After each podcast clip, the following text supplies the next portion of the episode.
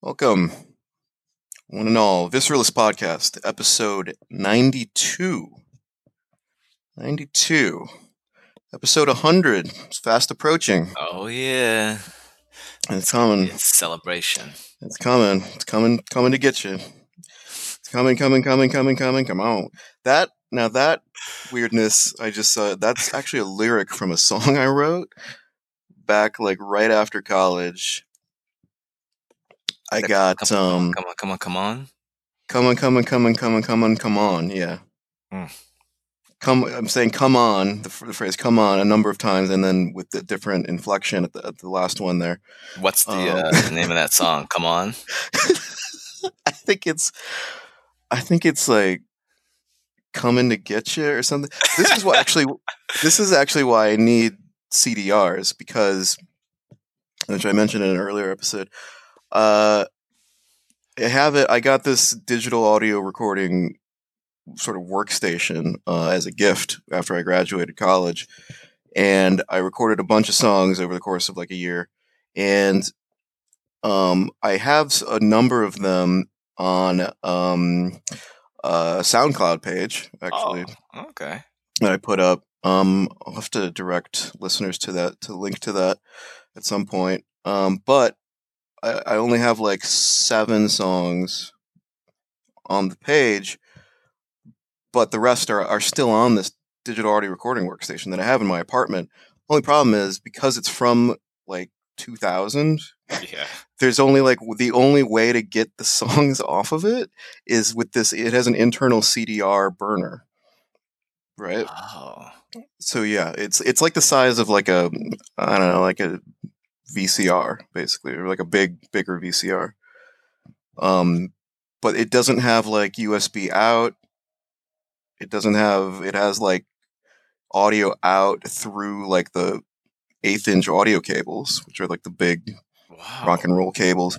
So anyway, yeah. So I, I as soon as I find CDRs, which obviously I can find pretty easily, but I want to find them out in the world because Not on the internet.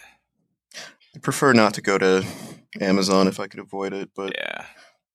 um, maybe somewhere in the Lower East Side. I don't know. I'll take a walk someday around the hood just see if I can find some old man in a in a hut or a hutch or something.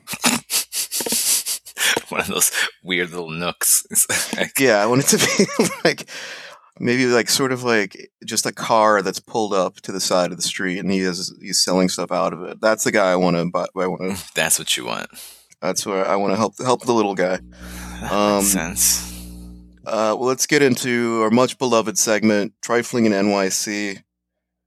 Um, I understand you have some kind of weirdness Oh yeah. encountered. Yeah. Hit it. Um. sorry. That was so good, and it's so unexpected. Huh. Oh man. So so last Saturday, um I have a tendency to wake up early. But I usually oh usually yeah. I usually coach basketball on Saturdays, but I didn't have coach basketball last Saturday because it was was it President's Day weekend? It's holiday? Something like that. Yeah. And then um I hadn't I think on a leap year, it falls on a. It does fall on a Saturday. T- Oh, come on now. Come. oh, anyway, so I didn't, and I hadn't gone out the night before, and then so I just sort of, um, I was up like super early. I think I w- was up at like five forty-five. Um, yeah. So I was just sort of like hanging around. I was like, well, I might as well be productive. So I started um to get my clothes ready to do the laundry. So now we have this new laundry room in the basement of the building oh, nice. which is really very convenient and very nice. So the the stated hours are six to 11, 6 a.m. to eleven p.m. I was like, all right, by the time I get everything sorted and ready to go and get down there, it'll be after six. I'll be good to go. So Hmm. yeah, yeah, this isn't even the bad part. So whatever, I start the laundry, no incident. Laundry's good. I'm fine. I go down, come back up. This is where the problem arises. So started the laundry, but you didn't. You didn't stay there. No, no, I leave it. Am going to sit in the basement for thirty minutes, forty book. minutes?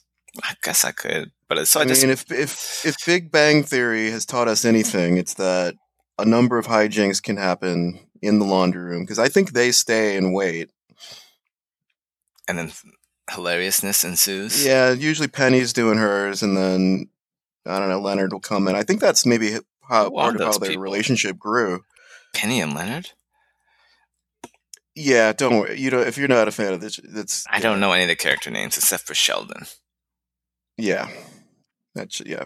Okay. Anyway, Um, so I think at this point, actually, I went back down and changed it. It was seven something, so I don't remember if it, they were in the washer or in the dryer at that point. But I was up in my apartment waiting, and then I had like my music going at a low volume, just sort of like doing some early morning. I don't even know what I was doing. Whatever. I was on the couch, Coffee. just waiting. Yeah, coffee, reading a magazine probably, and then I hear my doorbell. and I'm like, wait a second now. I'm not expecting anyone. yeah, The only person pretty early. that would be coming to visit me this early is out of town. it's, Right. like, it's like nobody else. I was like, I was like, okay, it could be like the Jehovah's Witnesses because they've come and knocked by, knocked on my door before. Oh, really? Yeah, but I was like, that's pretty early for them because it was Man, like between that, that seven seems and like eight. So I was like, uh, but my immediate reaction was like to either stop the music or turn it down. I was like, oh man, now they know that someone's here, right? 'Cause I, just- Mm, I should have just, well, don't do either, because then it could just be you know you just leave background music on throughout the day. right, I should have, but I, but I did it in like just out of pure reaction. I think I just stopped it, pressed pause, like, like scared and like just be real quiet and they'll go away, right? So Right. then, so then they rang again. I didn't answer. I was just sort of like I sort of stood up. I was just staring at the door. I was like, "Oh, what's what's gonna happen?" He stood up. Yeah, So now, if they're looking through the peephole, now they see movement. they now can't look. They really through. got It's you. got one of the little uh, covers that you have to slide to the side. oh, okay. So then I'm like, "Hmm, what should I do about this?" Then I hear like some light knocking, tap tap tap tap. Tap tap tap. I'm like, oh my gosh! If this person just doesn't go away, leave me alone. And then they ring again. I'm like, oh man, now I'm getting nervous. So I, I creep real close to the door, tiptoe up to that door, and slide it to the side. And I look out. I'm like, oh, I know this guy. He's in the. He lives in the building, but he doesn't live on my floor. But I've run into him in the building, like outside in the elevator. He has like a really nice pit bull, super nice dog. She's very sweet. So Oh boy. and I'm like, mm, but why is he knocking on my door at like 7:30 on a Saturday? Like this doesn't make any sense. So Were you also whispering to yourself in your inner monologue? yeah, to make sure it was also quiet. To make- just to be super safe. Yeah, yeah, that, makes sense. So I open the door. Well, at that point, if you slide the the slider, you got yeah, I don't know how it looks from the outside. That's a good. That's a good question. I gotta Mm. experiment with that. You can probably see the light Yeah. come through when I slide it. Yep, yep. Um, so I open the door and I'm like, "Hey man, what's what's up?" Like, Do you have the chain up still? no, I just opened it because I knew I knew who he was. So it's like All I don't know his name, but I recognized him. Mm. So it's like, "Hey, what's what's going on?" And he's like, "Oh, oh, you're not who I thought this was gonna be." Um, I was like, "Yeah, I'm me." So then I'm me. I was just like, mm, okay. And he's like, well, well, well, well, what's your name? I was like, uh, I was like, I'm Justin. I was like, and for some reason, you're drunk at 7.30 in the morning. Oh, he was drunk. Yeah, I guess on the night before, maybe? Maybe, Wow. Okay. right? Um, Well, who did he think it? He so then was, he starts, we start chatting, you right? think it was his floor, maybe? No. Then he's like, oh man, well, do you know this this guy? He's like, your name. Well, no, this is how the name. He's like, your name's not Jeffrey. I was like, no, I'm Justin. Hmm. Well, I was I'm looking for this guy Jeffrey. He he was texting me and he told me that this was his apartment. And I was like, well, it's not because I I'm just here. Hmm I was like, it's my apartment, and Jeffrey's not, not here.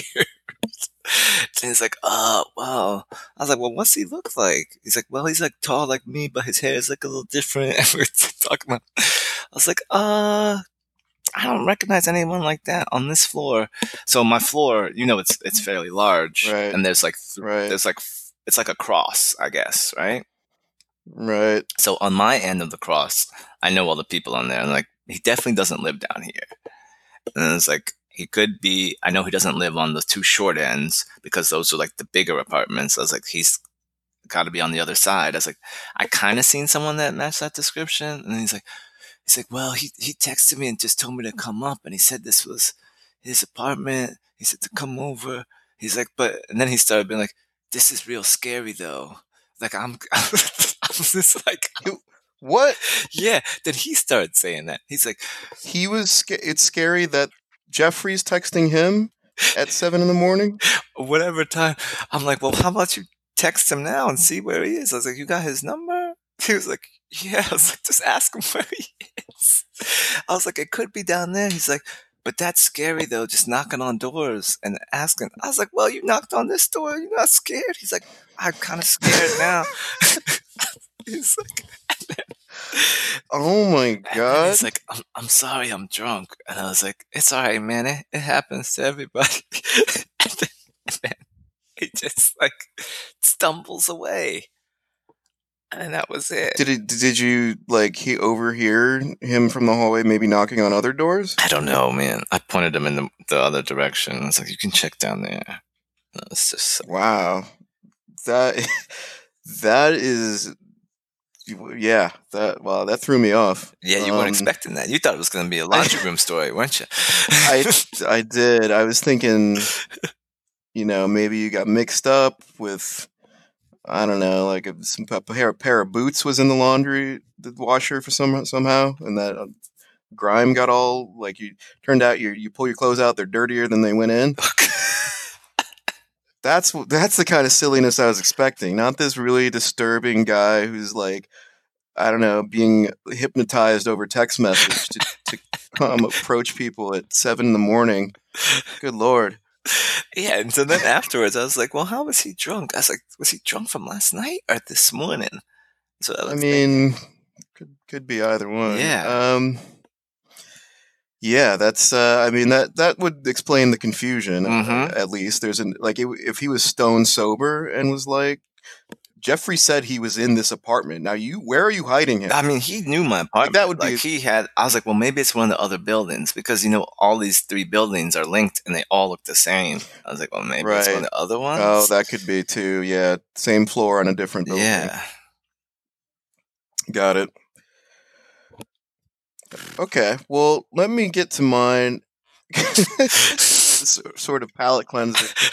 Um, and I, I was looking. You know, I keep a list of, of notes in my notes app about different triflings I encounter as I Mhm. encounter them, and I'm looking through it now. And uh, you know, as is still the case, um, I don't always recall what what exactly happened and why I wrote them down. So I have something in here about the price of seltzer. yeah, this is always kind of fun. Um, and I assume that means hard seltzer, which is just like it's uh, because it's tidal wave Yeah, since last summer, last hard spring, salsa flooding the Lower East Side lately. Um, I did find a good price um for the- the 12 pack of White Claw, but I almost don't even want to say what what what or where it is because it's too good of a of its bargain. Although I did post in the Instagram about it, so but and you texted this is a more and your Seattle friend was telling you Yeah. that you, you know, he was arguing about the economics of the purchase. he was saying in the photo he was because in the photo all right i might as well just do this all right so it's at a it's at a Duane Reade they sell 12 pa- they're selling 12 packs i won't say which Duane Reade but uh there's only one in the lower east side so uh selling 12 packs uh, for 16.99 is a sign and i took a photo of that and in the photo there's a sign just to the left of the 1699 sign that says uh, 12 packs of a different brand of seltzer. Mhm. Uh, I believe it's Bon and Bon and Viv uh, for fourteen ninety nine, which yes, on a per bottle basis, uh, is a is less expensive. Yeah, I, I did catch that. I do was aware of that. I know he's listening to this Seattle boy, um, but but Bon and Viv is not as good as White Claw. okay. That's what I neglected to point out when we were discussing this. Um, bon and Viv tastes like it, it. It's almost like not even. It tastes like fucking mineral mineral water that's been mixed with. I don't know. I don't want to get sued by Bon and Viv. These seltzer companies are really powerful now, so I'll just leave it there. I've never even heard of I that just don't like how it tastes. Yeah, stay away from it. So that's why it's not as it's seemingly as as as a better bargain.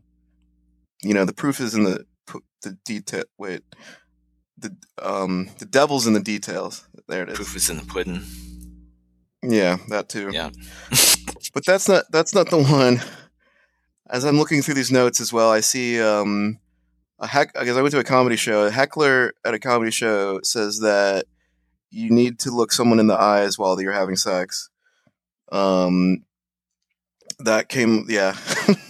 The? Which I that? sort of agree with.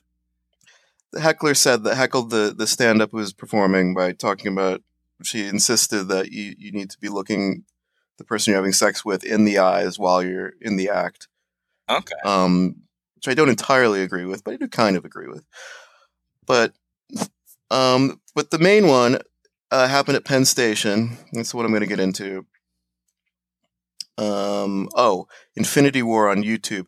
I, I rented Avengers Infinity War on YouTube, and it doesn't let you fast forward. Which I was like, Why not? I've seen this movie. I don't know. I've seen this movie a bunch of times. I do really like it, and but sometimes I want to skip through. If I've seen it a bunch of times, I want to skip to the good shit. You know, like the Thanos and Spider Man and Iron Man fight. Yeah, And where all he, like, throws that planet at them like that. That's a good. Throws That's the planet. that's- Stop throwing planets at Yeah. me. Yeah. Um. eh, Yeah. When you rent it on YouTube, it doesn't let you skip. Like, I rented several movies on YouTube. It's it's pretty good. and It's easy peasy, but they all let you you know skip ahead and rewind like you would in a, any sort of normal YouTube clip. But Oh. this, for some reason, so Disney's And- and you watch the entire. Yeah, it's, uh, you better sit through this goodness. Um, it's uh, and it's on. It's it is on Netflix. Uh, Infinity War, and I do have access to Netflix, but I, I what I realize. So I've been playing it on my God. This gets so boring for. I, so I'm I'm really trying to get through this quickly to the good story at Penn Station, but I do want to finish this. okay. when I'm playing it on my my uh, Chromebook, me. uh, I, what I realize is because my Netflix goes through is actually my mom's Netflix, Okay. and my mom has like this swanky new TV that we got her for Christmas, Like a. Uh, and so she has the smart TV. She, yeah, yeah, yeah. She has a so she has the 4K Netflix plan, and so I think it's playing in 4K, but on my my uh you know I'll say basic Chromebook, it it um there's artifacts and there's it's jittery and the picture doesn't look good because it's trying to process 4K. It's got you know caviar dreams on a fucking um saltines Mm-hmm. budget. I should have used another sort of fish product there. Um, Popeye shrimp basket budget. There, there it is. Um, it's so it, I, it doesn't look like the picture. It doesn't look clear. I want to see it. I want to see Iron Man um, talk to Pepper Potts. That that's my favorite part in the park. So anyway, Penn Station. I was there. Rec- I was there recently because I was traveling. Um, Wait, that was it? and I was. Oh yeah, that's well. That's the fast. The fast not being able to fast forward. Okay, that's the is- that's the real disturbing part. Okay, that's the trifling part. that Yeah, trifling. get it together, you, YouTube, and Disney. But this one is uh, occurred at, at Penn Station recently, and um, I was just I was walking around. Um, actually, like I was waiting for a bus um, that that waits uh, out, actually outside of Penn Station. Um, but I got there early and I didn't want to wait in the cold because it was cold and windy.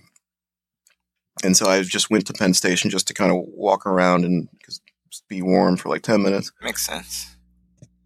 And I go there and I'm, I'm actually started heading back to the entrance because I'd done the loop in the, little food court there, took a look at some magazines at the Hudson News, Mhm. etc. Um, and I'm heading back to the entrance uh, on Seventh Ave um, and Thirty First. And this, I'm going to have to describe this really carefully because the, the the logistics and the and the placement uh, and the blocking of this is, is crucial. So I'm heading back and I'm in uh, this sort of large area that has a, f- a couple. Uh, it's picture it like a like a half circle before you get to a main hallway that then leads to the exit. But I'm in the half circle part, and in this area there's like a big board that has um, uh, the tra- the train times for Amtrak and NJ Transit. Uh, it also has a few kiosks selling random stuff in the center Right. right? And so I was he- I was walking my normal walking pace, and I was passing by um, uh, this kiosk that was selling uh, like uh, I think um, suitcases or and yeah like luggage, luggage and stuff. So. And this kiosk was pretty big, like it was, um, it was almost like a tiny little shop, just in the middle of this big area. Um, and so that was to my right. So I was walking by it. It was immediately to my right. Yeah. Okay. To the point where it's like I I was gonna pass by it with maybe maybe f- three inches of space between me and the kiosk. Like I was pretty close to it already as I was passing by, but no problem there, right? yeah. until I see heading my way in the opposite direction, uh, heading in further into the station. Uh, there's a woman who uh, had a uh, like um, like a big bag on her right shoulder and a luggage, a rolling luggage case, a rolling luggage suitcase um, that she was dragging with her left hand Uh huh.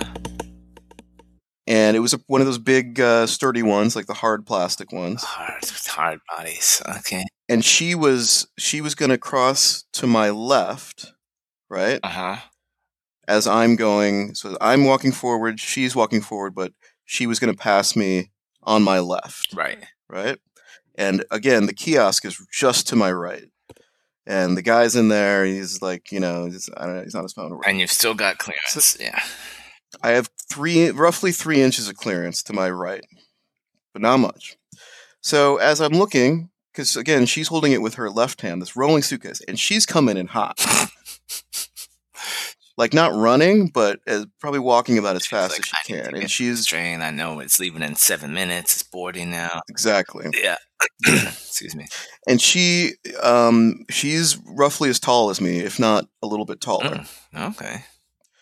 So yeah, so there's that. And as I'm looking, I'm I notice her, I notice her. She I don't know that entirely that she noticed me, but at some point she, like she's going to have to even out of her peripheral see me, Yeah. right? And I'm looking down at her luggage and I'm like, "Oh, hold on now." Because this luggage is pretty wide too and she's rolling it behind her. And I'm like, "Well, this isn't this isn't looking good because the luggage is going to hit me unless Yeah. It's you know one of us changes. Yeah. Right. So it's increasing her width. It's on a Yeah. it's on a collision course With you. And this With is that left with knee, me, And yes.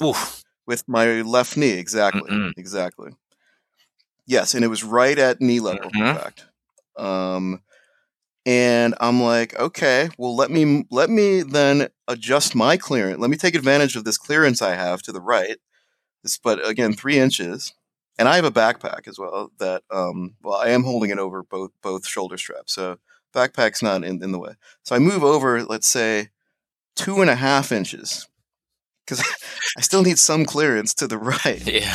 Okay. And I'm still, we're both still walking. She's definitely walking faster than me. And I'm like, as she gets closer, and again, all of this happened within like five, three to five seconds. What I'm describing. Um, as she gets closer, I'm like, oh shit, she's like she's about to hit me. I don't think she she's maybe she doesn't see me Uh-oh. or whatever. And sure enough,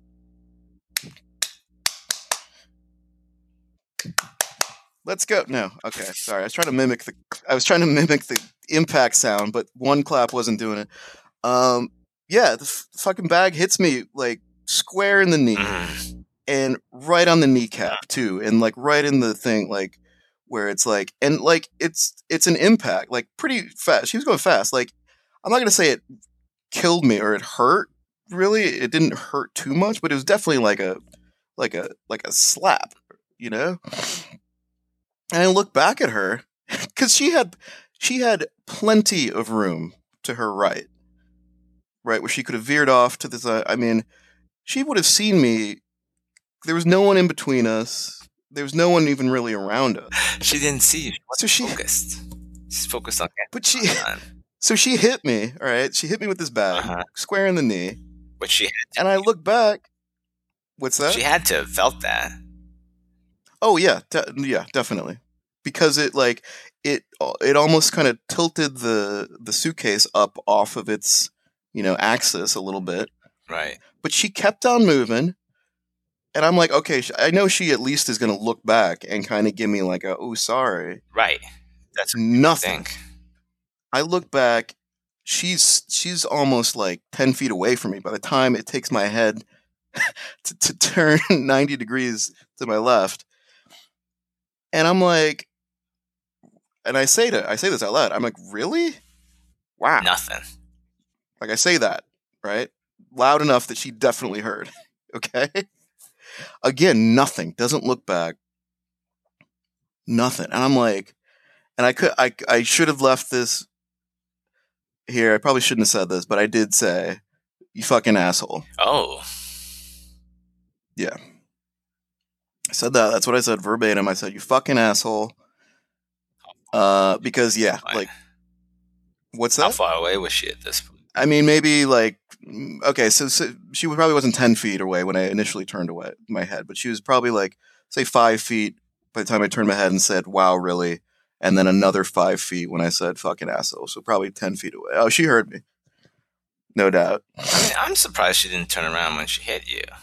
At least just to be like, I what was, was, that? What did I just run into? yeah, at least just to say, what was that? Right. That I'm, you know, rollicking my my my beautiful luggage. Too. this was like like, yeah, apologize, but just oblivious to her bag. Like the, there had to be, you know, some sort of disruption in the rolling. Like, there was, yes. And not, and yeah, even putting aside like the disruption in my knee, right. and my mood.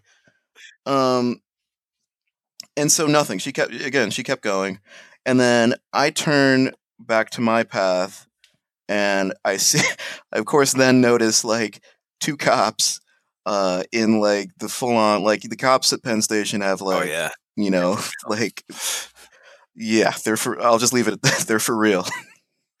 Um, and I don't think they heard me, so they they were just kind of wandering around. Um, there was no issue there, but Did it? Did, best did you part- see anybody watching?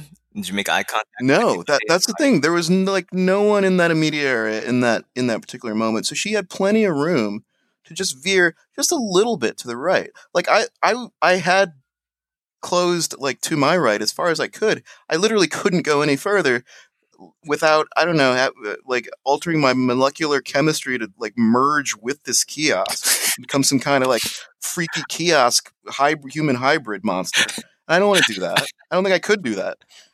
But if I did want to, but I didn't, and it shouldn't come to that. Just get out of my way and don't hit me. okay. but the best part, the best It's part. still going? uh, I purposely left this for the end. This is the last. She was wearing a t-shirt. Oh boy. She had a jacket on, and but she had the jacket open. I could see her t-shirt. It was a blue t-shirt Oh. with white font in all caps. It said Duke Law.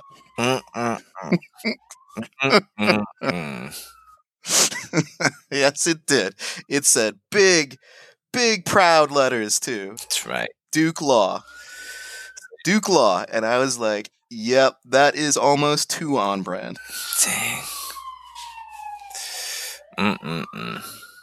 So, you know, I did survive, but if and it again, it didn't like it was a imp, like definitely impact, and it didn't hurt. You know, I mean, it hurt initially, um, but that wore off pretty quickly. But it was to the point where I still felt it, like when I got into the line for the bus, out like a block away. I still felt the impact, you know. Yeah, and then you had to sit on the bus, but you were okay by the time you made it. I mean, I was fine. I didn't feel it anymore by the time I was on the bus. Oh, It was fine. But I did jot it down in the notes just to make sure. And, I, and the only note that I jotted down was Duke Law.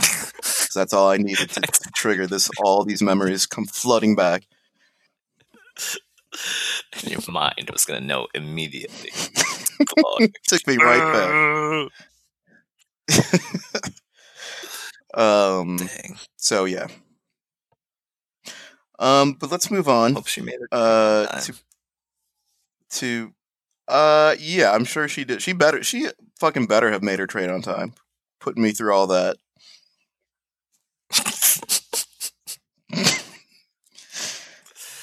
I wonder, like, if there's like she gets to the train, there's like a dent in her suitcase. She's like, "Oh, how did that happen? That's weird. I wonder if I can sue anybody for this."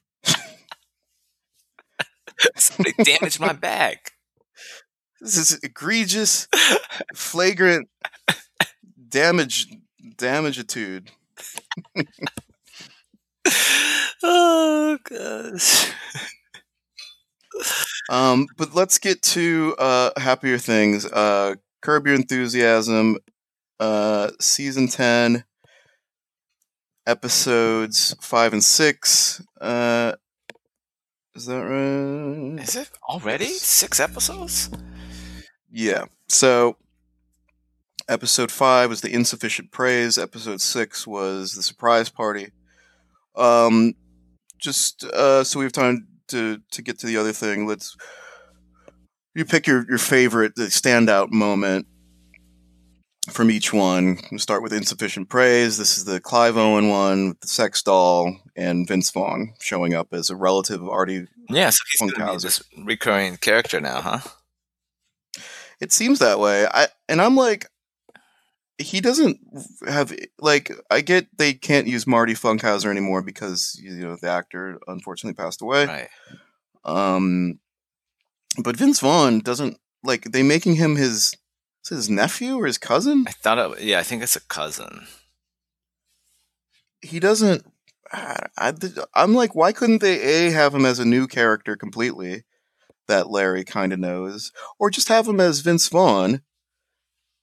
You know, just who's just. I mean, it, it makes sense that he would kind of be. And. You know, Larry has some celebrity friends. He's a comedic actor, and it could make him Jeff's client or something. I mean, he's not that big of a deal. You know, I don't know. What did you think of him? Um, I I was surprised at first. Like he he was okay, but yeah, I I didn't see the need to link him as a Funkhauser. Like he could have Right. just been, like you said, he could have just been Vince Vaughn. Like like it's weird that he just shows up and they're all familiar with him when I don't remember any mentionings of a cousin this whole time. You know, it'd be different if he was like showing up like one or two episodes a season, like a season or two ago, or any anything. If he had shown up at all in, in the series as like a cousin Funkhauser, then it wouldn't have been as like jarring and strange to see him. It's like, oh yeah, Marty's cousin. It's like, oh, Yeah, Okay. yeah, it is. Yes, It's like, sort of like in the so I've been doing like a Sopranos rewatch, and it's like when Steve Buscemi shows up as Tony's cousin, uh, Tony B, that he that he's super close with, and but never mentioned before in any other season. yeah, I don't. Hold on one second. Okay, got it. Um, I don't. I, I just didn't feel it was necessary to establish. I think I would have What did you like? if he was like I got used to it. Now I've just accepted it. But I think I would have liked it better if he was playing Vince Vaughn. Right. because it seems like Vince Vaughn would be the type to send him a sex doll as a joke. Yeah. Although weirdly, he didn't do it as a joke. Like someone sends Larry a sex doll, he tries to figure it out. It turns out it's this cousin Funkhauser character played by Vince Vaughn, and he, but he's more like he's like, no, you'll enjoy it. You should you should give it a try. This sex doll. Make sure you look it in the eyes while you're doing it. um, and which which is really creepy. yeah. It's like you can do whatever you want. Um, yeah, I did. I, the sex doll was weird, and I didn't understand the the pose. It was like in a seated pose, right? Yeah, Which was I don't know, like a doggy style pose, maybe. oh, I guess. I don't remember how the arms were, but it was it was all around. It was odd. Yeah. Um, So Clive Owen, another guest star, who's like playing himself as super insecure actor. oh, this was um, man, what's her name? Is that Is- Isla Fisher? Oh yes, Isla Fisher played. Was it Richard Lewis's girlfriend? Yeah. I don't know how Richard Yeah. Lewis pulled that off to begin with. Um. Yeah. You know, things happen. things happen in Hollywood. Yeah, things happen in Hollywood. Right about that.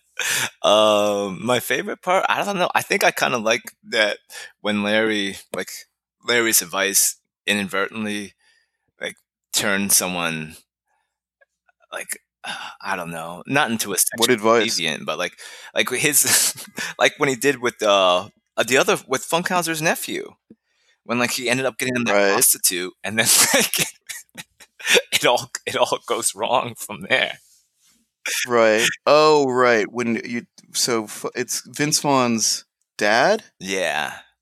So Daddy Fun, Grandma or Grandpa Funkhauser is having like addicted to porn. Or Right, something? he's over there just like browsing porn magazines, and then Larry's just like, you know, you can. It's all at your fingertips on the internet, Right. Right. and then he just becomes addicted to internet porn. Can't stop watching, and then Larry brings over the sex doll at the end, which is the payoff. Right. Yeah, I, I, I wasn't really like these. Actually, these two episodes I wasn't that into. That one, some that funny one wasn't so.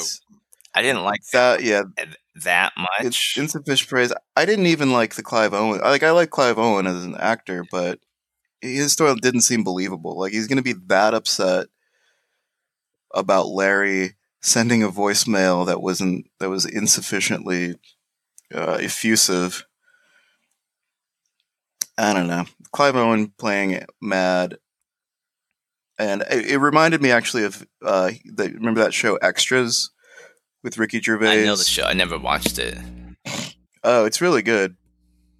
I mean, I'm I'm a Ricky Gervais f- like um I really like The Office and I really like Extras and I could take or leave the rest of his um his stuff. Oh, except for the um the pod the podcast and actually the the he had this radio show that he did with Stephen Merchant and Carl Pilkington before the podcast and the podcast he sort of segued into the podcast after the radio show was over the radio show I thought was amazing um, on this station in London called XFM, and those those episodes can be found on YouTube because they just like it's free spirited and they just were fucking with each other. Um, that was great. So anyway, um, Clive Owen was on an episode of Extras and he sort of played similar type character. Oh, okay. Um, or played he played himself in that episode as well, but in a similar way, if I'm remembering correctly. Um, but yeah, I don't know. Let's let's move on from that episode because the surprise party was stronger. I felt. Um, with uh, you know the plot, like actually, now that I'm thinking back on it, the plot line about Susie, him, him thinking that Susie's trying to kill Jeff Yeah, that was good. was great. The the guy who he's not sure is a Nazi and he thinks his dog is also a Nazi it was pretty funny. But Fred Armisen's character, uh, Wally, becoming Larry's buddy, Got his name was Wally. was amazing. and Fred Armisen's performance. Like I'm a, been a big fan of Fred since the SNL days. Um, but his performance as like super tedious conversations, like annoying Larry, but Larry still like hanging out with him and like kind of exploiting him Yeah. for his his is. his uh, parking pass and his ability to. so sorry, go. What, what's your take on old Wally? Yeah, it was kind of explo- exploiting Wally. I was like, dang. Leave my man, leave Wally alone. He was getting so annoyed, but man, Fred, Fred is so good at just like playing those types of characters, playing any type of character. But I love his faces, and then just like everything he does. Like, man, if he could be on this show, like every other episode, it would be Yeah, like I was, like I was, we if he could be, I would, I would be th- uh, thrilled. I don't know, thrilled is too strong. I'd be happy if he became like a maybe not a Leon level sidekick to Larry, but yeah, like every other episode, like that would be great. Um, just that like his his his smile, like half, sort of half smile that he had every time, like every interaction, despite Larry just kind of roasting him and yelling at him yeah. and then engaging him in these plots where time is of in both cases where he wanted him to spy on Susie in the travel agency and then also where he wanted him to warn Jeff uh, about the impending surprise party to protect him from having a heart attack. Um, time is of the essence in both of those cases. So why would you ask a guy who you know moves a little bit slower than most people? Exactly. That's the whole way that they met each other because he was going so slow down the hallway to the Yeah. bathroom. Like, man, when Yeah. he was in the travel agency and he came out, he's like, what, "What'd you find out? Man, uh, they had some great brochures about Japan. Looks like a wonderful place to go. It's like, like, Fred, it's so good. Yeah. I'm like explaining, like over. Basically, his, his game was like over explaining how to do everything, like with the parking pass. And Larry's like, he's like, now, now this is the number on the parking pass. Now you see it's six, seven. Oh, he read the whole number. Larry's like, yeah, yeah, I can see it. It's right there. Yes, I know. So if they ask you, all you tell them is it's six, seven. It was so, so good. Oh man, everything, everything about him, and his. I love his Fred's faces. He makes like the best faces. he yeah he's mastered like and like it's because as i'm picturing him from that episode i'm picturing like the close-up of him in the car sort of looking over at larry with this half smile and but ever like and that's the i mean that's it's not i mean he's look he's been active in comedy for god probably like 20 years or more. Um so he knows what he's doing and man like he picked this character he fleshed him out beautifully in one episode. He's like like yeah like i want to see him and interact interact with larry more. I i, I hope he comes back. But i did i did want to critique larry a little bit and because it, it really got on my nerves when he was at the doctor's office and the receptionist was like yeah okay take a seat and then larry was like look i'm not hitting on you i just want to chat can't we chat and she's like no, just take a s-" like she had to tell him like Yeah, three, four, or five times, take a seat. Like she clearly didn't want to talk to him, but Larry's like, ah, look, it's okay because I'm not hitting on you. But no, like if she's just like, well, doing work, and it just doesn't want to talk to you, and is like, take a seat, just take a seat, Right. dude. Like, and like you know, they earlier in this season, they de- they definitely ad- directly addressed like some you know harassment issues uh, between men in power and, and women um, and i think they did a, a fair job of it but like this is like she's telling you to take a seat like we shouldn't take four or five times for her to tell you before you just like stop annoying her he's like, oh, I see that face. I'm not hitting. I'm not hitting on you. I'm not hitting. yeah It's like, all right, so just just go away then. Like, exactly it's not a social club over here. I'm at work. You're here for an appointment. Like, exactly like even if you're not hitting on someone like she's at her job and she's being professional. And the thing is, I've seen this, and was it even earlier this season or or maybe last season um, at the lawyer's office? Like he's used these sorts of interactions where they're initially annoyed, and then he sort of wins them over Yeah. and he starts dating them. So I thought that's where it was going to go. It didn't, and I'm I'm glad it didn't. And I don't, and I, I like look. Larry David's a really smart performer and writer. I was sort of wondering if this is like a meta commentary, uh, where he's still sort of like commenting on um, the harassment issues by playing the role inadvertently, being harassing. And I, I wouldn't put it past him because he's, he's, he's really, really talented. Um, but I kind of doubt it. And it just felt like, like in the, it felt cringy in a way that, that the, um, the scene where he wants to video record them oh making out gosh. so that he has evidence in case she later comes back and set like makes a claim against him or something. Yeah. It felt cringy in that way to me.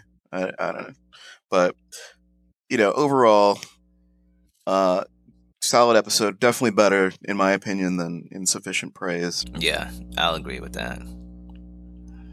Okay, is it anything else?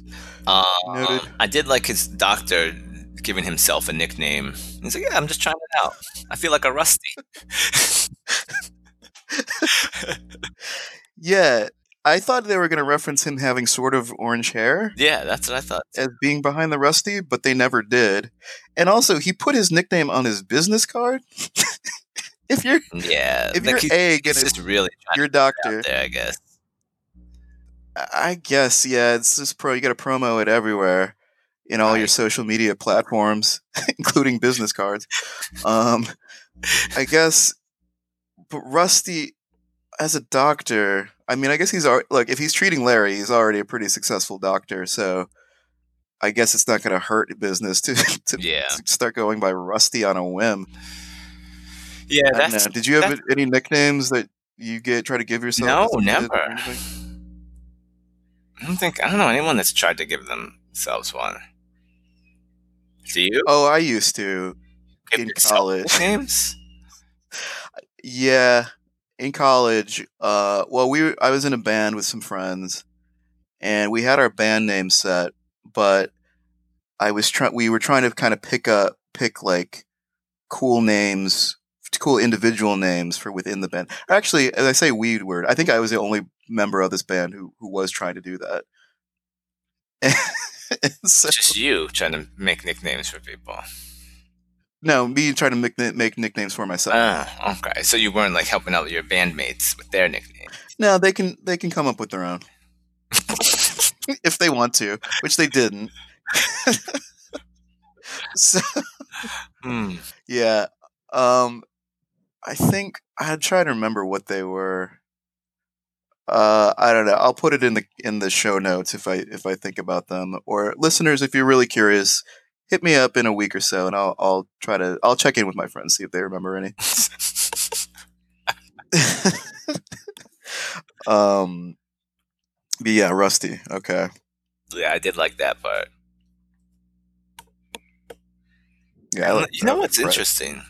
In these, all of these, uh, I guess throughout throughout the whole like existence of Curb, a lot of it is like Larry interacting with doctors. He goes to the doctor a lot. Like this guy, Yeah, yeah, that's right. doctors. It's got a lot of different kinds Yeah. of doctors. I mean, at Yeah, least like once a season, there's a storyline with him involving a doctor. yeah.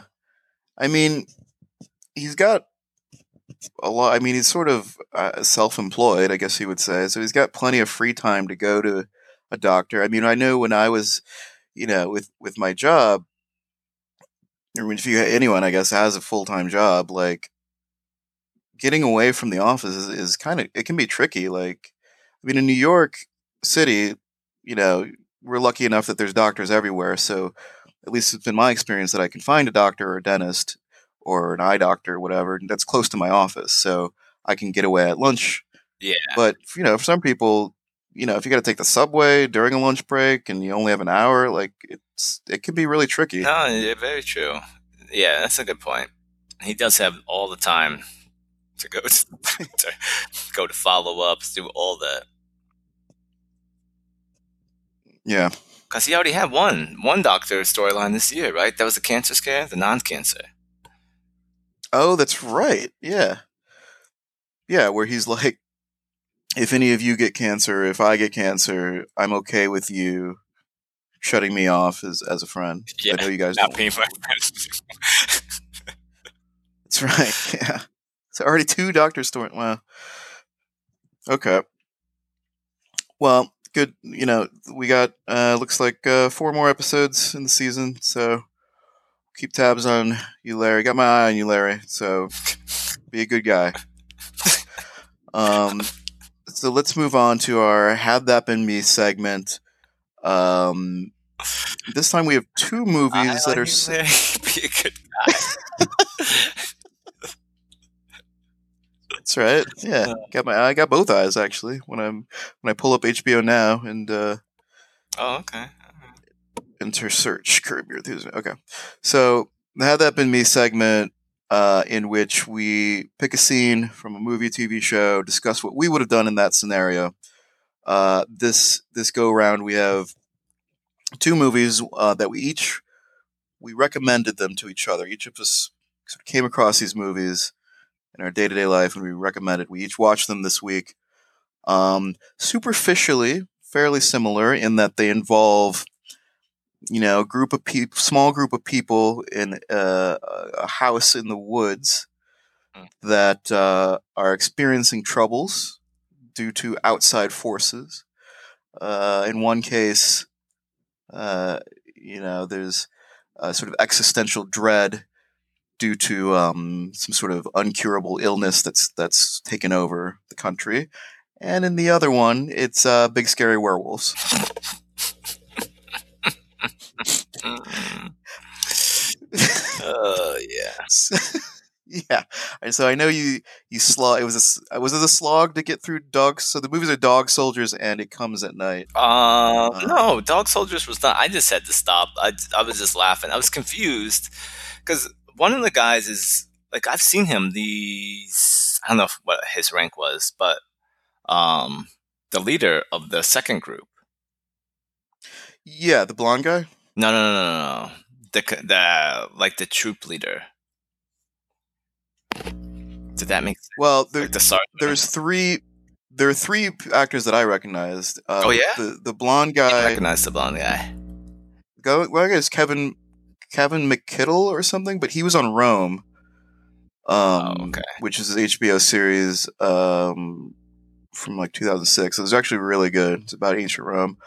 Um, but then he's he's been on ER for a while. Oh But the other guy, who I think is this like secret agent dude, who they had tied up. no, no, no. The other leader. Oh, the other leader. Yeah, he he was in. Uh, I've seen him a lot. I, feel think like. he was in Event Horizon, and he's been in a number of like side character roles. Um, Yeah, he was actually kind of a good guy. He's usually an asshole. right. But the guy they had tied up, that's uh, Oh yeah, that's Davos from Game of Thrones. yes. Okay. So yeah, this is a movie from um, 2002. It launched the career of, of director Neil Marshall, who went on to do um, The Descent uh, and a couple other sort of uh, movies that sort of toe the line of B movie, B horror movie, and with like cool ideas that are done fairly well. Mm-hmm. Um, but this is basically about a pack of um, or a group of army, uh, some sort of army unit um, in Britain that are on training exercise that eventually find out that are wor- and they're deep in the woods in Scotland, and they eventually find out that there's a bunch of werewolves uh, that are stalking them, and they find this house, and they have to kind of bunker down in the in the house and sort of fend off the werewolves. Yep. And then, as for just if you want to do a brief description of it, comes at night. Um, it comes at night. I believe it's 2017. Um, there's been some kind of. It seemed like some kind of illness has struck the world, killing off a majority of the world, and it follows um, one family and how they're surviving, and then you know, basically the scariness of their day to day life, and then real tense all the time tense. Like once it starts, it's oof. Yeah, and I, I think we can. I don't think it's a spoiler to say they they encounter this family, which is a mom, dad, and their son. The son's about seventeen. Um, they encounter another family, and they have to decide what to do about that. Yeah, because they have their own house that they're sort of they're safe in for the most part, but you know they have to decide how to help the, if to, whether to help this other family, how to help them if they do, etc. Um, great, great movie. Definitely like sort of like you know prestige type movie. Um, it's it's uh, distributed by A twenty four, which is like just killing it as far as yeah, like they certainly are. super prestige movies. Um, they're doing a lot of great stuff over at A twenty four. Um, so in any case, for had that been me, we pick um, we pick a scene from the film and discuss what we would have done. Um, since both of these, neither of these movies is really big, I think we should give a sort of as much of a non-spoilery background or outline of of what scene we're we're talking about with some background. You know, Right. so do you want to go first? Do you want me to Okay, I can go first. Um, go for it? well, for me, I chose. Well, I don't know. There was it, I had a choice between two scenes, but I think I'm gonna go with the, the second tense one. Well, they're all tense, but Okay. this one, you know, starts starts the downfall of everybody, I guess. So at this point, all the fam, the two families are under the same roof, and Okay, we should say. Well, we should say that spoil. There will be spoilers. yeah, there will Um, be spoilers. we know our, our listeners know our policy around spoilers around here, which is, uh, fuck it, we're talking about it. We're talking about the spoilers, so be, like, you've been warned. Spoilers, I guess. Um, Okay, yeah, try to keep. Yeah, Yeah. Go, go ahead. So there's there's a crucial decision that has to be made. You know, I'll I'll keep it, I guess, fairly vague, but So both families are living under the same roof, right, right? and everything that- was you know it started off tense, then it became smooth, and now it's tense again, and there is oh basically there's a moment where one I think you're gonna have to just say the family that you're gonna have came in the family that came in wants to leave. And they're asking for supplies. They say give us these supplies x y and z and we'll leave and we won't bother you. Just leave us alone. You give us this stuff we'll leave and we'll never come back. And the Right. other family does not agree and then shit hits the fan. Okay. so would me if what if that had been you what would you have done would you just have given them the stuff the supplies and said fine Wait, so be on your way okay, so if I'm if I'm the main family, Yeah, yeah. We're we're the main That- family.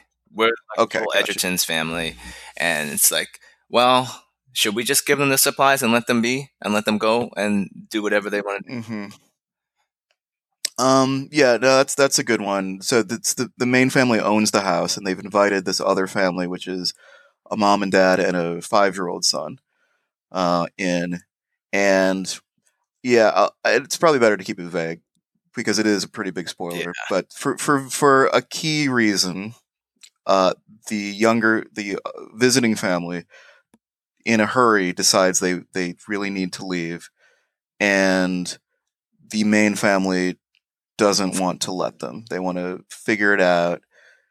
Let's figure things out, although we know it's going to go a certain way. It's bad. Um, but they decide they don't want to let them leave. So if I'm the if it was me, and I'm in, I'm say the dad, I guess Joel Edgerton's character. Um, would I let that other family go? Um, uh, yeah, I, I would actually. I mean, uh, this is a part that I thought I didn't really, maybe I didn't understand the plot well enough, but I, I really, yeah, I didn't agree with them not wanting to let the other family go because their reasoning for not wanting to let them go, or part of it was, look, even if we give them some supplies, let them go on their way. They're saying they'll never come back, they'll never see them again. I think that like their reasoning is like, well, you know, when they run out of those those supplies, they will come back because now they know where we live, Yeah. too, and they'll come back and they'll try to sneak in and steal more of our stuff. but this family had been they had been okay on their own for the most part. The reason why the the father of this fam this visiting family sought out the main family or, or wound up interacting with the main family is he was looking for fresh water basically and and some supplies. They could find that. Like the the guy the guy Chris Abbott uh, who played the father of the visiting family. He seemed pretty resourceful. You know, and he had a background in you know construction and demolition and and, and mechanical work. So uh, the the the reasoning that well they're just going to come back and steal more of our stuff anyway, I didn't buy, and I I wouldn't buy. So if it if it had been me, I would have probably said something like, "You don't need to rush out. Let's." talk this through briefly or you know not for like i don't know 20 minutes 15 minutes uh, but if you really want to leave, yeah, I'm not going to stop you. I don't want to start like he wants to basically imprison them or worse. in Yeah, see, that house. was yeah, that was my other thing. Like, I didn't. I mean, what's the option? What are you gonna do then? You have to. ba- Uh, you're just gonna kill them at some point. Like, you're gonna keep yeah, them there forever, or like, you don't let them leave. Then what? yeah. I mean, they, basically, they this visiting family has become a threat in a, in a particular way to the main family. So, yeah, they have to decide. It, it seemed to be seemed to me that they were going to be like, well, don't leave because we're actually just going to kill you. like yeah it's because there's nothing else like what else are you gonna no do other- i mean yeah, i guess There's no other option. keep them you're gonna keep them holed up in their room there's but no- then you're a jail yeah, there's no point to have prisoners. Just extra burden on. exactly Like, what would you do I, so my thing is i'm, I'm letting them go and just like you know you I would have let them go. some of the food but enough to get you you know on your way but you, you can't take all of it obviously and we're gonna we're gonna keep the lion's share but we will give you enough and you know we wish you well because look they were on their own to begin with we had them under our roof for a period of it's un, it's unclear but you know a week week and a half so that's better than you would have had and we're sending you all you th- that was the other thing like they want to leave it's like not like they wanted to take over that the they're not. house They're not saying right. They weren't saying anything else. Like, yeah, okay, all the X, Y, and Z happened. We're just gonna leave. Just give us, you know, Yeah. take. We'll take some supplies and we will leave. We won't bother you anymore. Exactly. And and up to this point, Will, Chris, sorry, Chris Abbott's character, he's been fairly honest and straightforward, and like they have been helping out with the chores, and things have been going fairly well. There's some moments where it's a little unclear whether or not Chris Abbott's character is telling the whole truth, but he doesn't seem to be dangerous really until the you know the the inciting factor happens. Yeah. um but they've been good like they've been good. Like chris abbott's family had been good to them. Maybe a little wonky but n- nothing really dangerous. I mean that was my read Yeah, me, me too. I, th- I think that there were, there was still a certain level of suspicion, especially with, um, I don't remember anyone's name, um, Joel Edgerton's character, because he had, he had seen the other interactions and he knew things that the rest of his family didn't. Like, I think he was still Right. suspicious that they were being sort of set up on their, their way to go pick them up by those two guys. Yeah. And then, like, the whole thing with the brother. Oh, I thought it was your brother, and then he was like, "Oh, uh," yeah So, I mean, but those are the only two things yeah, he had some, i get that they're big and everything but yeah everything is is heightened in this super tense i mean i gotta tell you like watching this this movie is intense from minute one yeah, and it doesn't let up. And like I think we both like I had to take a break. I probably like thirty minutes in, and then I, I powered through the last hour. But man, it was it was tough. yeah, It gets pretty dark. really tough. Yeah, it was. Yeah, I, I don't know. I would definitely recommend it. It's it's good. It's an it's intense. Oh, I would, Acting was really I would totally. Yeah, Edgerton is. I was surprised at how how good he was. Like I don't. I mean, he was in Zero Dark Thirty, but I, I can't really pick him out of anything else in particular. But yeah, this one's gonna stay with me too. you got to warn me with, with, future recommendations if it's gonna be this intense. But I do feel I, I, I mean, think I agree. I would have let him go. I would have given him supplies and then like you're on your own now. Don't ever come back. If you, I would have been like, if you come back, we will kill you. Yeah, yeah. That and that's that's the other thing. Like when Edgerton was making threats, he's like to to Chris Abbott's character. He's like, look, if you, there's any funny business, I will kill you first immediately. That's true. He did say that. He said it um, right up front. yeah. So, and he knows, like, Chris Abbott knows that Joel Edgerton's character means business. Like, he, he's super intense and serious about everything, and he knows. And they got a good thing going. And also, like, they got the main family has some, some pretty serious weapons too, and like train like I had to think. I sort of thought that either Edgerton character or Abbott's or both were ex-military to some degree mm. in, in their mannerisms. Um, but yeah, you could send them on their way with a few, you know, some supplies, and say, "Look, we see you again. It's on, you know, on sight. Yeah, you'll be in our sights, and then there will be bullets flying at your head and your chest, and they will kill you." I don't know. And then to be like, I'm going to try to say this without completely spoiling it. Like based on the situation of the sun, I don't think they really had anything to worry about if they if they would have let them go. Yeah, exactly. Yeah, that's a, that's a key point too. Like it's you know, yeah, it's it's give them a couple supplies, send them on their way. They know the gravity of you know the the the visiting family knows the gravity of the situation they're now in um, you know, it's this tough. It's tough. Like it's. I mean, it's hard to. Like it in my mind, I'm sort of. I was sort of trying to balance like. It's hard for you and me to conceive what a sort of, you know, post-apocalyptic world would be like because this this starts, I would say, at least a year into this, you know, this plague ravaging the globe.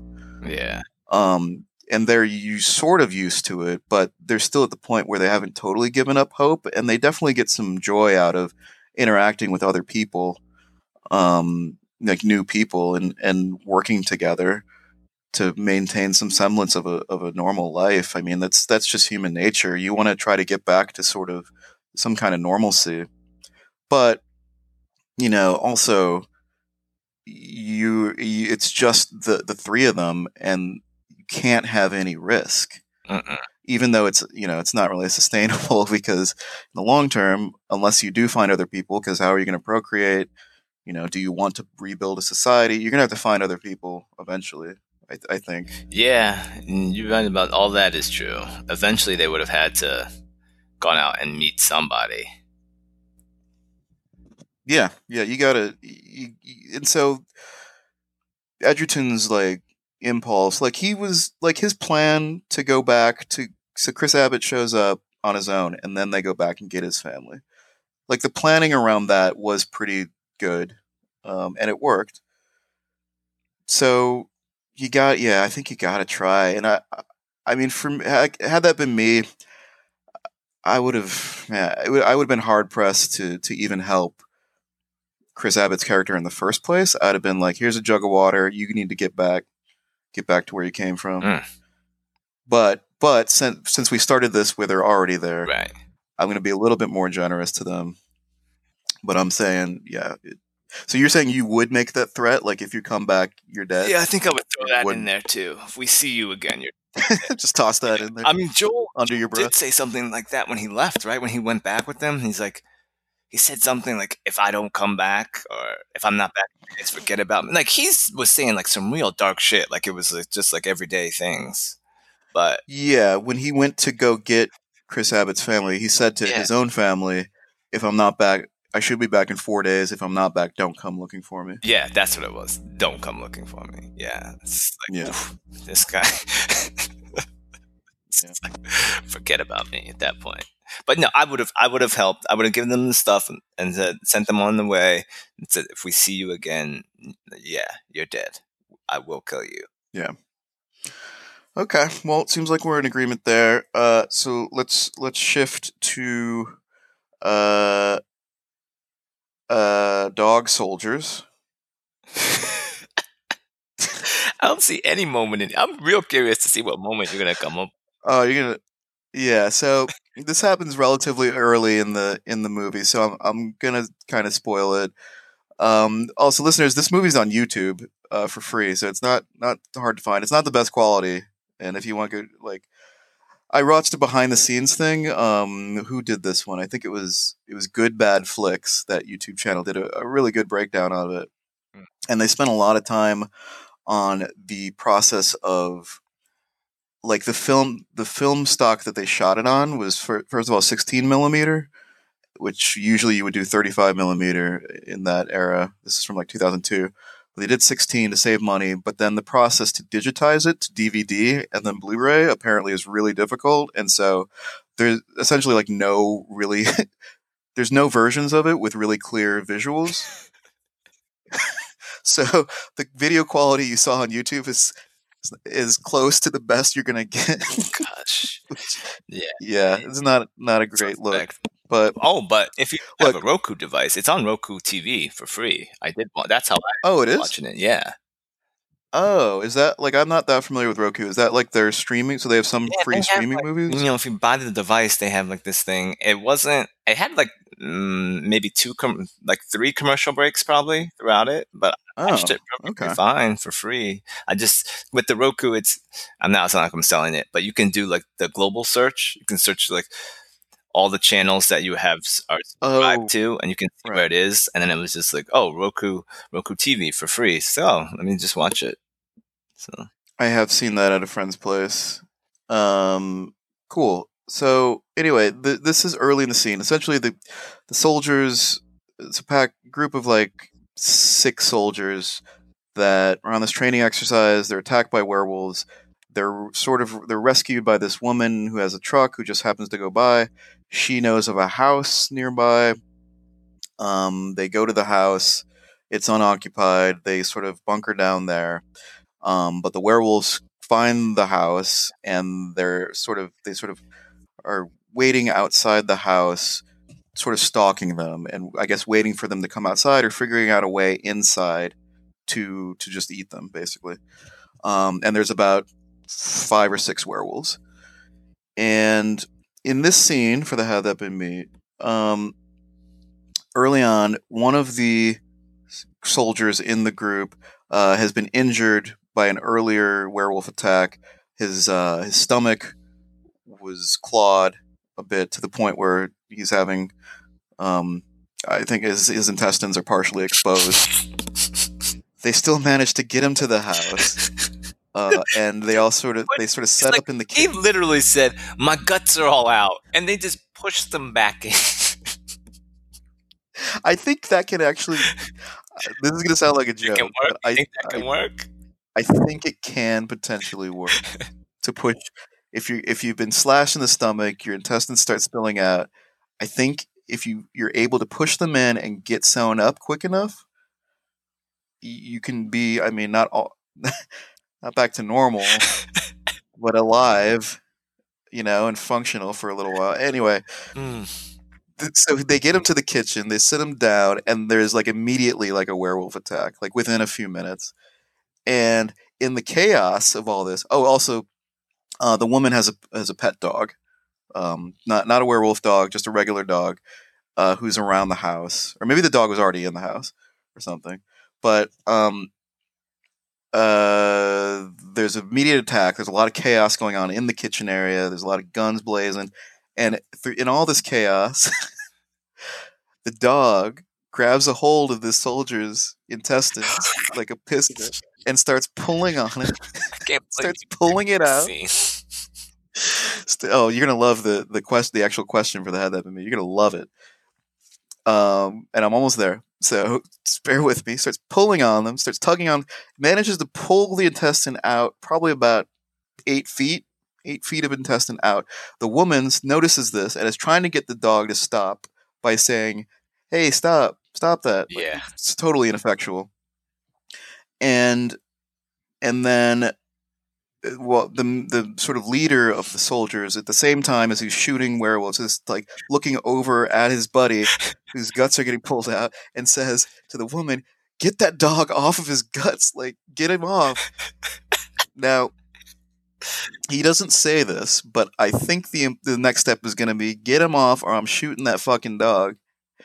Right? I don't know. So maybe not. I mean, he does seem like he likes the dog, but dog so maybe. But. But the had that been me is if that if you're one of the soldiers, you see your your mates uh, guts getting pulled apart by a regular dog while you're fighting off fucking werewolves, and also these werewolves are like eight feet tall. By the way, these are no joke werewolves. They're eight feet tall, skinny, Oh. weird Yeah, looking. athletic. okay, so had, had. Like, the had that been me is are you going to shoot the dog while this is going on? just to, Uh, as a quick as a quick solution to you know your buddy's guts being pulled out and presumably eaten by the dog because he's hungry in all this chaos are you going to shoot the dog and say oh man it, oh, either say yeah i shot the dog because well, a are you going to do it and then b what's your reasoning if you start catching flack um. Oh, this is a tough one. mm-hmm Oh gosh. Um. this is like this is your friend this is your buddy your soldier buddy and you're you've been through the shit with him and now look he's you got you managed to get him with his gut spilling out he was holding it in in the van on the way to the house now you get there I and I now shoot- look I you have I this Shoot him. Shoot the dog. you're shooting the dog You? Just to try to move on because like I don't need any distractions when I'm fighting werewolf fighting. I don't need to be looking back like why is this dog pulling out my man's guts? Like why is this dog pulling out my man's guts yeah question for the ages um And then, so what if the woman, but the woman, she's friendly with, I guess, the people who own the house. And so she knows the dog. What if she, like, she's trying to get the dog off? So you're just going to run up, shoot the dog in the head, get back to, to fighting the werewolves? What if she freaks out? uh then she freaks out and well like it starts hitting me and shit like that. Maybe hitting maybe you're just screaming at you, like, why the fuck did you do that? Like, Yeah. she's going to be all up in your face. You're right, probably. That'd be annoying. Um again, So what are, I- you- what are you going I'm to not gonna say I'm gonna shoot her, but again, I don't need any distractions while I'm fighting these werewolves. Probably Yeah. knock her in the head with the like the butt of the gun. I We should say, like, the werewolves, just yeah. just to paint a picture a bit more, the werewolves are crashing through the windows. Some of them are sort of jumping into the kitchen, then they're shooting them off, and then they sort of jump out another window to avoid getting shot more. Like they're able to take some bullets, these werewolves, and it, they're coming like all different sides of the kitchen. So this is it's a really chaotic moment. Yeah, that's also well, I'm kind of like I don't know, like don't want to deal with it. Be like I gotta kill these werewolves. I can deal with those later. Oh, okay, so you'd focus on the werewolf. So, but you you do think you're going to shoot the dog? though? Yeah, if I had to In shoot that moment? I, I would just like shoot the dog. I guess. I mean, Okay. I can just let him because Uh, if he, okay, right. So at this point, I've got the sarge or whatever his rank is to to where he is now, and I'm not just gonna let like. Not just gonna let this dog ruin everything because if he rips those guts, then it's like over for sure. right. Yeah, If he rips starts eating them. right. Certainly, if he starts eating them, I mean, then you got to worry about if you do put him in like dog slobber. Even if you get him out of the dog's mouth, dog slobber, and what kind of germs are going to be I- on that? Do you want that in your in your chest cavity when if you do manage to get stitched up? yeah, so I would kill him. Okay, Yeah. okay. Um. Well, you failed that test. Hell no, I ain't ever hurt no dog. Dogs are awesome. Oh man. Uh, so you're just letting your man no, his guts rip. Um, dogs are awesome, but okay, in the context of this movie, I I really let me say first, like if if they had shot the dog, like I don't like seeing any violence against dogs or or anybody really, um, unless it's Thanos, then then that's fine. Um, as long as I don't have to wait fucking two and a half hours to get anyway. Um, uh, in that situation though, that dog was not. just he just wouldn't let go. It seems like if she she was not doing a good job of like I think if you just grab the under the like under the dog's like neck, like by grab it by the neck or under the the muzzle, it'll let go. Yeah, of whatever. Like, she, like there are ways like to make a dog a very go. good job of trying to get the dog off. Yeah. And you know what? I I would probably shoot the dog. uh, That would be tough, but I would probably at least smack it, maybe with like take my handgun and just smack it across the Yeah, just bop the dog. And like, come on. Because then like you you your your buddy still has to pull in his pull his guts in. I mean that's got to be so traumatizing when you have to pull your guts in. I know there's a scene in Saving Private Ryan or in this in the beach on Normandy or storming of the beach, the Normandy beach. Oh god. Um, where there is a guy who's basically trying to hold his guts in. There's like a quick shot of that. Um, and I, I don't know. Like it, it's a question of, and, and this came up in it, it comes at night as well, where uh, the the they, there's a dog in that movie as well, and it runs out into the woods, and the teenage kid runs out after it, and when Edgerton catches up with him, he says, "I'm not losing you over your grandpa's dog," yeah.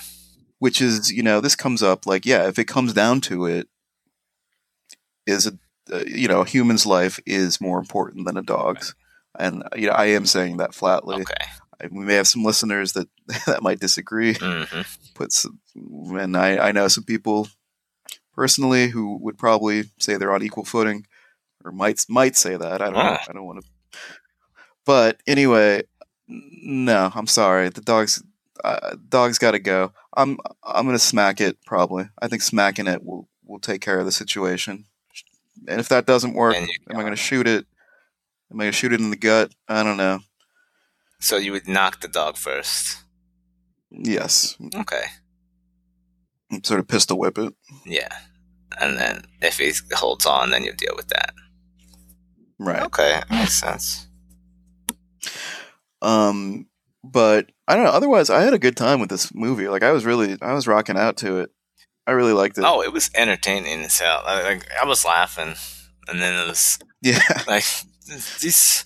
I was con- I was definitely confused in the beginning. I tell you what, because I was like, are these guys supposed to be serious? Why do they keep talking about this soccer match? I'm like, aren't you like, what's what?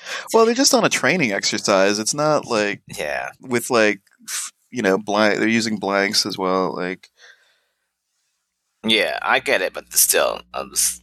It's like you need to be focused on what you're doing. right. I guess I had the advantage of knowing that those werewolves were out there, right? So Yeah. Yeah, that, that movie, I might watch that again. they did not the know that they were being used as werewolf bait. Yeah, there's uh man, those werewolves. Like the the costume design on the werewolves too. Like when he's when the one shows up in the bedroom Yeah, when they're standing right next to the bed, man, that thing is terrifying. I, I I told you I was impressed with the the special effects. I was expecting them to be much worse, Yeah, especially when I saw the preview, and I was like, and I saw the video quality on the preview. I was like, oh boy, this is this is not going to be good. I mean the budget. I think the budget was only like two and a half million, Mm. uh, which you know it's 2002. But if you're shooting on actual film as opposed to digital, that that makes shit so much more expensive. Like shooting on film is, oh, I don't know how they did it back in the day. I, would, I some people still do it. People like it, I guess. I don't know. I mean the the the yeah. There's there are benefits in terms of the overall video quality, but you're you're always going to transfer it to digital anyway. In any case, just because you have to distribute it in that way these days. So it's like, why do Um, extra so- step? Yeah, yeah, exactly. And and there are really high quality digital cameras these days that, that can mimic it almost perfectly. Mm. The the deal is like analog in theory is always better going to be better quality than than digital because it's actually capturing like what the lens is seeing as opposed to digital which um this gets into sample sample rates and stuff like that but it's never going to be totally perfect but it's close enough it'll get to the point i think it's already at the point where it's close enough that the human eye can't detect a difference. Ah, but I, don't- I don't know. There's also like historical tr- people like being traditionalists. Right. looking at you christopher nolan. Traditionalists, they love it. Yeah. Okay. Well we've managed that. Poor sorry apologies to the dog the dog owner but you gotta stick stick with the kibbles and bits and ims um so we can wrap up Stick to the kibbles. uh, any closing No, eat, eat something closing green. Um, march. eat something green don't eat anyone's intestines Yes, yeah, and don't you know? drink a lot of, Don't let anybody, any of your friends, have their intestines get eaten. yeah do what you can to stop the intestines from getting eaten help them push help them push them back in Mhm. to their stomach cavity um, and get them some water. Get them some fresh water. Always. this was podcast. We out. Dog soldiers